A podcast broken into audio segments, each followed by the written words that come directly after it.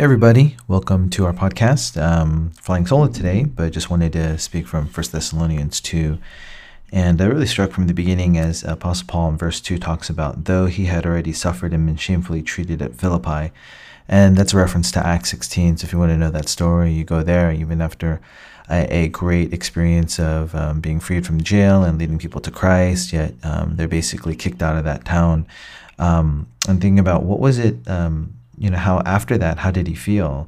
Um, what did he do next? Was he sulking or kind of feeling sorry for himself? And um, of course, the, the, text doesn't quite tell us, but what happens is he then goes to Thessalonica, and which is this letter, the church he's talking to here, and he says he we had in verse two we had boldness um, in our God to declare to you the gospel of God. So he finds strength in God and boldly proclaims the message um, because it's about the gospel. And in the midst of much conflict, even though people were against him, and um, so it's just challenging to have that kind of response, even to setbacks or things not quite going our way. And uh, just really, I think uh, Apostle Paul is that kind of example for us. Um, and that source of boldness isn't just from our own personality, but it really comes from the conviction that this is the gospel and uh, that it needs to be proclaimed.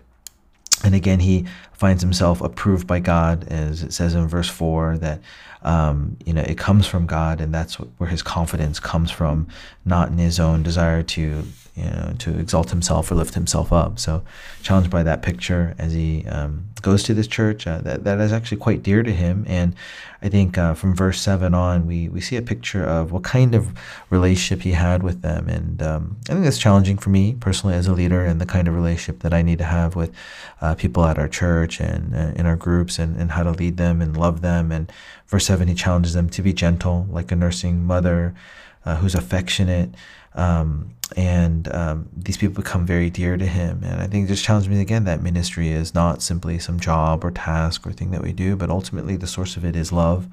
And that love is uh, through care, uh, genuine care and concern for people, not just about a checklist or getting a job done. Um, but at the same time, in verse 9, he uh, demonstrates the kind of character that he has someone who labors and toils, work day and night, night and day. Man, that's so that he is not a burden, doesn't take advantage of the people around him. And he says, You're my witnesses in verse 10. You know how I lived. My conduct was blameless toward you. And like a father, I exhorted, encouraged, and charged you to live in a manner worthy of the worthy of God, it says in verse 12. So, again, just challenged by the kind of um, character that he has. And uh, of course, we can love people, but our character, our work ethic, all of that needs to match pretty uh, closely, and they're not divorced from one another. Um, and so it was challenging for me as a leader and um, how I'm going to carry this out. And uh, whether it's in working harder, you know, laboring more, maybe that's in yeah more setup or takedown, or even making sure we do these podcasts regularly. It's uh, sometimes it's difficult just with our time and schedule, but I think I just want to. It was just challenged that I want to toil as hard as I see Apostle Paul here.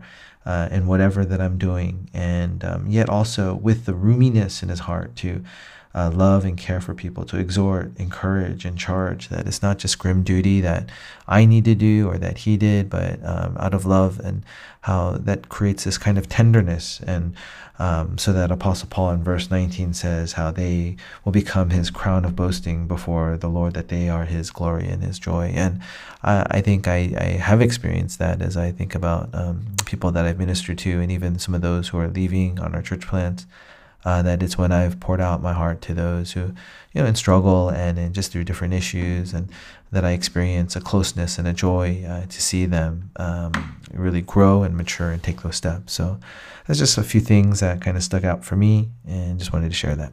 Thanks.